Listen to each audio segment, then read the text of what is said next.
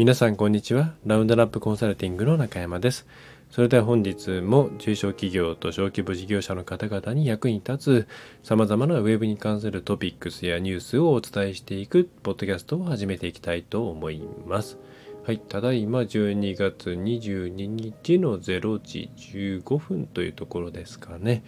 まあ、だいぶ夜寒いですね。まあ、私も喉を扁桃腺をやってしまったのが、まあ、ようやく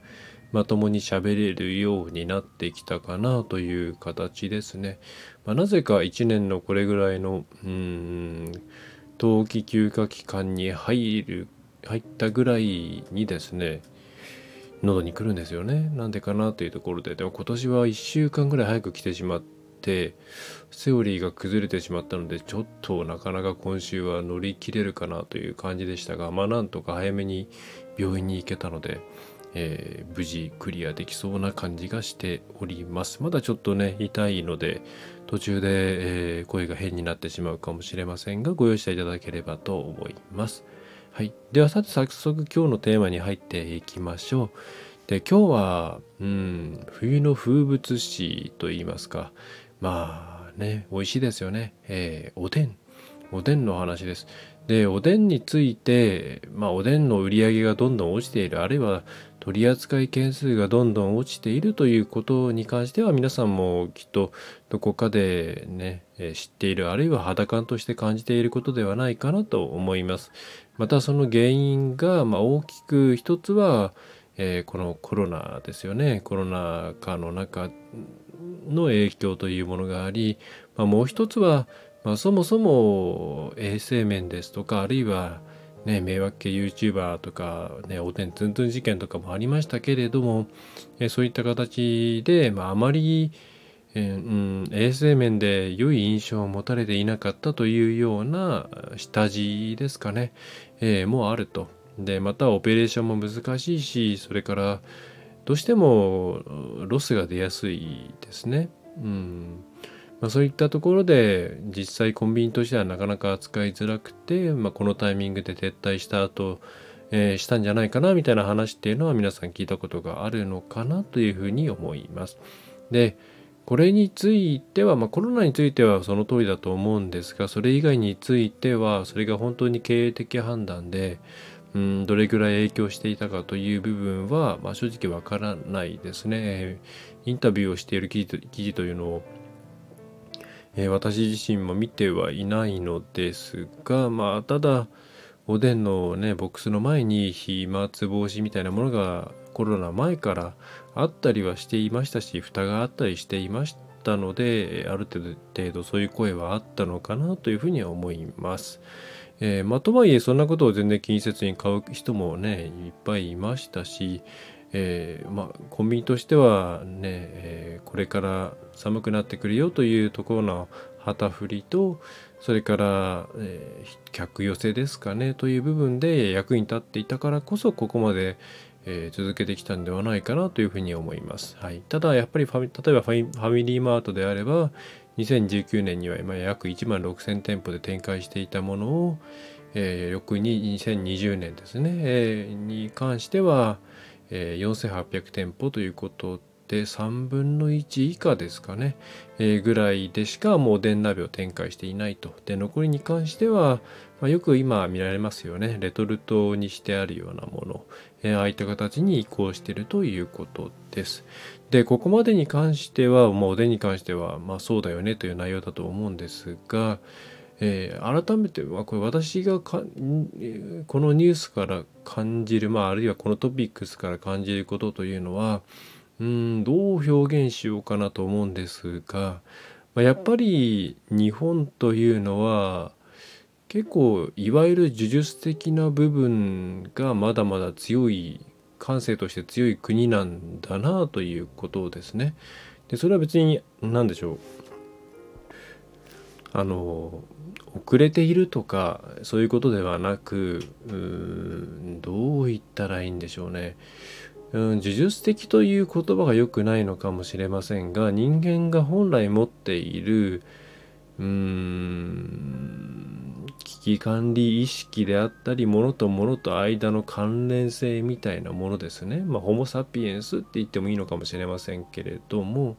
えー、それが、えー、分かりやすく出ている例だなというふうにおでんに関しては感じます。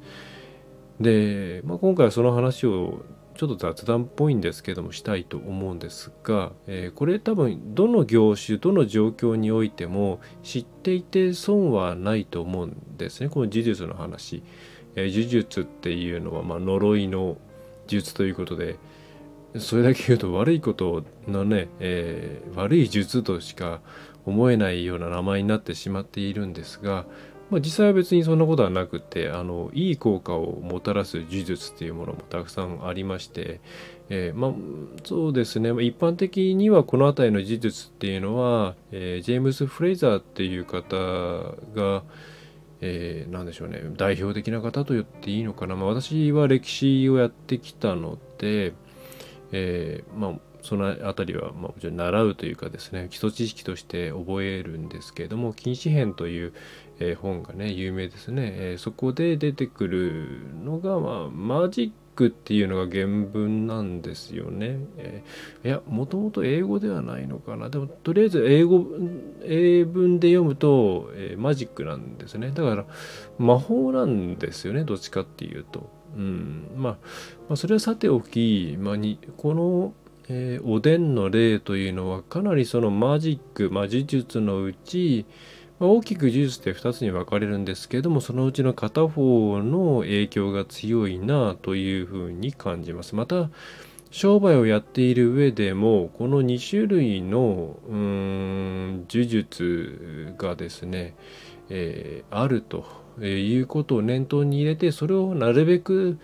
そそれのうち、まあ、悪い影響をなるべく避けるようにしておくといろいろトラブルが減るよと思いますので、えー、今回思い出し思い出し昔のことを思い出しながら喋りたいと思います。えー、でまずその呪術なんですけれどももともとはま大きく2個に分かれるんですけど、まあ、全体としては呪術単体というよりは共感共感呪術っていうふうに呼ばれるんですね。えー、それは sympathetic magic って言いましてまあ何て言いますか、まあ、まあ科学的に言うと非合理なんですけれどもこれとこれは実は関係性があるよねっていうようなイメージですかね。はい、でその共感呪術の中に2つありましてで一つが類感呪術。類は人類の類ですね。で感は感、まあ、あの感覚の感ですね。類しているものに対して、え、感じるものがある呪術、え、類種類が似ているものに関して関連性を見いだす呪術ということで確かオメオパシックマジックとかそんな感じの名前だったと思います。でこれは例として日本で言うともうそうですね一番分かりやすいのはあれじゃないですかねえっ、ー、とてるてる坊主とかですかね。あのてるてる坊主まあ太陽というものを模してそれを飾っておいて、えー、ねあえて、まあ、なんてめでるというかですねあげることによって、まあ、お天道様も出てくるようにっていうふうに種類が似てるものは影響し合うという考え方のもとにやっていますね。であとはまあこれいわゆる呪いですけれども、えー、牛の国参りですよね、えー、人型の人形に対して危害を加えることによってその人形を、まあ、誰かに模しているわけですよね。写真を貼ったり名前を書いたりして。でその先の人間に影響を与えるというふうに、えー、似させるあるいは似ているものに関して関連性があると考えて、えー、それについて、えー、影響、えを感じてしまうと言ったらいいんですかね。実際呪いっていうのはほとんどですねその呪いをかけられていることを知った時から影響が出るんですね。それは日本であってもヨーロッパであってもそうなんですけどもつまりは心の問題なんです。うん、自分が呪いをかけられているということを知らなければ全然影響出ないかったりするんですね。なので、えー、結構その「お前呪いかけられたよ」っていうことをですね教えに行くみたいな作業もあったりするわけなんですけれども、えー、そういったものが一つありますと。で類感術に関してはまあ、海外ではもちろんもろもろいろいろんなバージョンがあるわけなんですけどもね何段の時にえ、ー、となんかスルッと出てくるような感じの踊りを周りで踊るとかですねいろいろあるわけなんですけどでもう一つが、えーまあ、感染呪術とかまた接触呪術って呼ばれることもありますかね。えー、これちょっとね英語の方の名前俺はすいません思い出せないんですけれども、まあ、これは要はですね触ることによって伝達されるっていうことですね。でそれはもちろん良いものも悪いものも伝達されます。例えばそうですね分かりやすいのかな何だろう。えっ、とお守りとかに昔だったらそのうん信頼する人とかね愛する人のその体の一部を入れる体の一部っていうと怖いですけど、まあ、髪の毛とかですね。そういったものを入れるっていう習慣があったりしますよね。あるいは逆のパターンで何かこう相手に送りつけるものの中に自分の爪を入れたりとか自分の血を入れたりとか、えー、することによって思いをね、伝えるみたいなですね、まあえー、そういうことってあったと思うんですね。でそういったものが感染事実つまり触ることによって、えー、何かが伝わると。それが、うん、実際にその細菌とかウイルスとかそういうもので、えー、はが介在しているいないは全然関係ないんですよ。ただ単に何かなんとなく気持ち悪いみたいなのってあるじゃないですか。多分この数年間でもいろいろ感じてこられたと思うんですけどもね。なんか綺麗なはずなんだけれどもなんとなくでも嫌だなっていうことってあったと思うんですね。でそれってこの割と感染技術的な考え方でで実際本当に滅菌ね滅菌あるいは普段触っているものの方がもっと汚いものがいっぱいあるっていうものってあると思うんですけどでも例えば手すりだったりとかそういうところ頻繁にちゃんときれいにしてもらっているのにもかかわらずちょっと触っただけでなんとなく気持ちが悪かったりあとはえっ、とねエレベーターのボタンとか実際それほどのねえっ、といわゆる金とかっていうものが対して何にもかかわらずすごい気にしてしまったりっていうのは割とそういう感染技術的な考え方を無意識に持ってる人が多いっていうことになるかなというふうに思います。で感染技術に関して言えば良い方向であれば先ほども言いましたけれどもそのね愛する人のお守りの話もありますしあとは日本ではあんま聞かないっちゃ聞かないのかなえっとえっと例えばね虎の皮を切るみたいな話あるじゃないですか。でそれは全部つまり強いものの何かを見つけることによって自分もパワーを得るっていう考え方でこれもその感染技術的な考え方なんですね。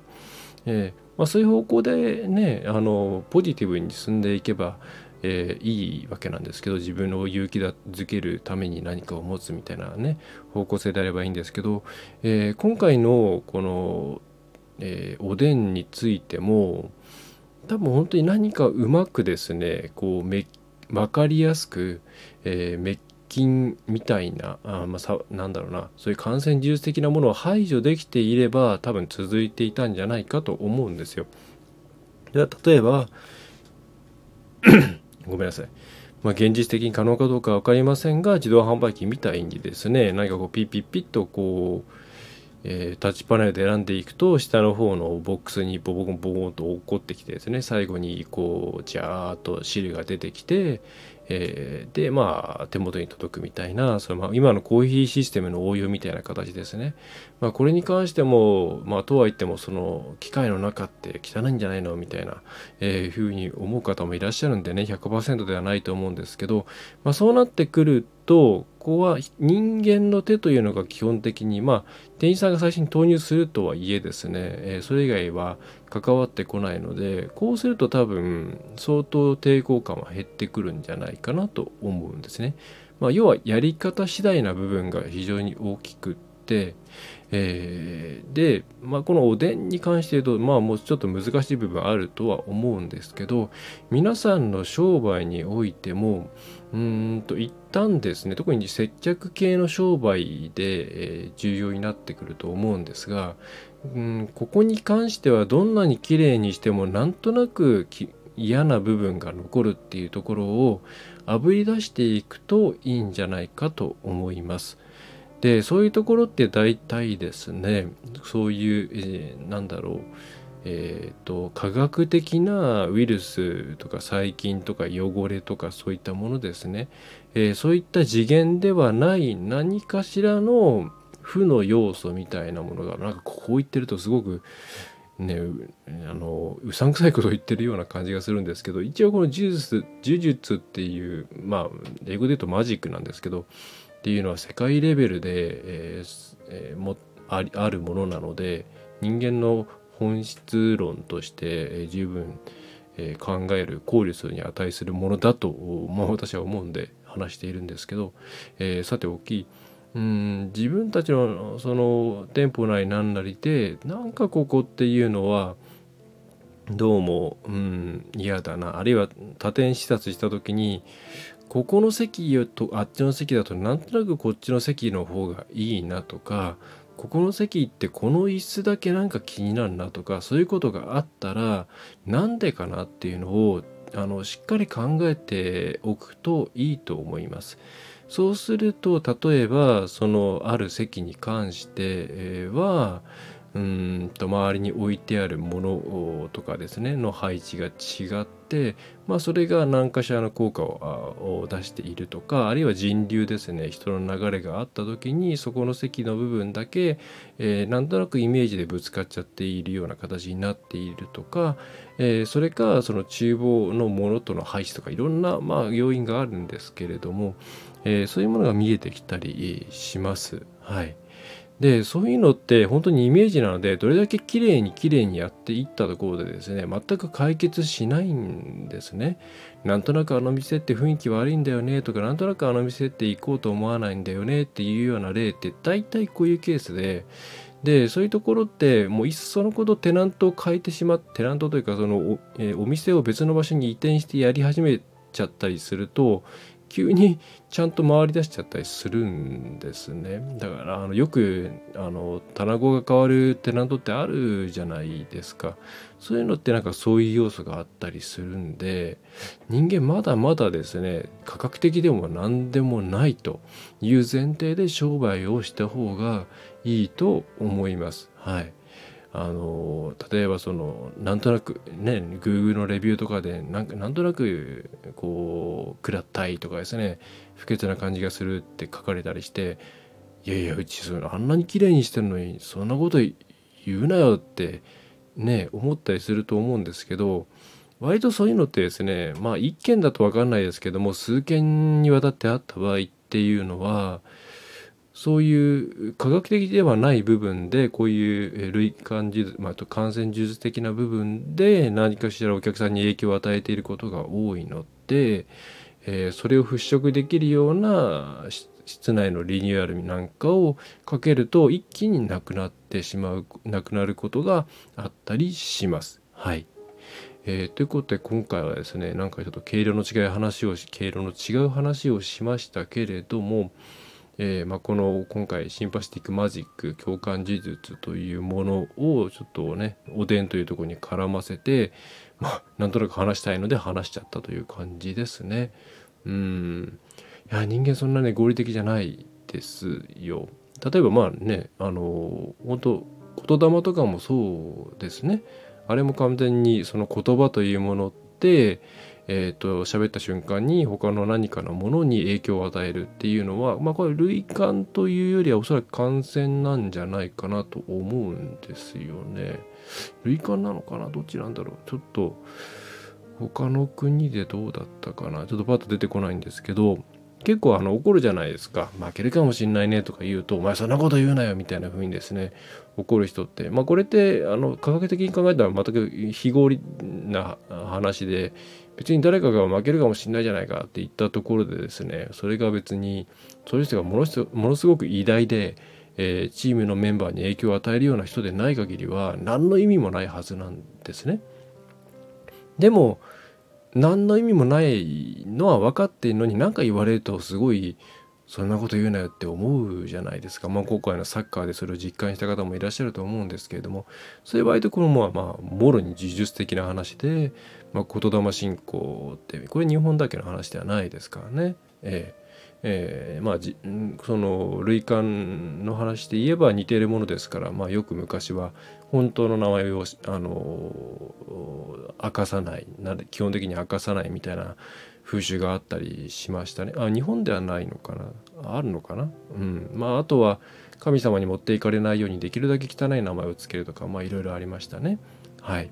えー、まあそういったこともありますね、えーまあ、この辺りあの経営者の方とかちょっとね禁止編読むのちょっとあれなんですけどなんかいい本ちょっと私もパッと思いつかなくて、えー、学術書しか頭にないんで、えー、なんですけども押さえておくといいんじゃないかなというふうに思います。あのいわゆる営業心理学みたいなものとなんかつながっている部分もあったりもしますね。はいえー、人間の本質っていうのはもう多分ずっと非合理なんだと思いますので、えー、そこを抑えた上で、えー、皆さんに誤解が皆さんの誤解が解けるような形の、えー、商売をしていただくといいのではないかと思います。はい。えー、ということで今回は以上になります。ちょっと長くなっちゃいましたね。喉も、えー、まだまだちょっと治っていないので、え、ちょっとガラガラ声で申し訳ございませんでした。はい。えー、それでは今回は以上になります。えー、何かね、面白いなと思ったら、是非いいねとかフォローをしていただいて、あるいは感想なんかをポッドキャストの質問フォームの方から送っていただけると嬉しいです。またこういうテーマを扱ってほ、えー、しいなみたいなことが、えー、ありましたら、えー、匿名で構いませんので、えっ、と、えー、ポッドキャストの質問フォームか、このスタンド FM であれば、え、レターですね、の方で送っていただければ幸いです。はい。それでは最後までお聞きいただきましてありがとうございました。中小企業、小規模事業者のウェブ活用を支援しております。ウェブコンサルティング中山洋平、ラウンドラップウェブコンサルティング代表取締役の中山がお送りいたしました。次回もよろしくお願いいたします。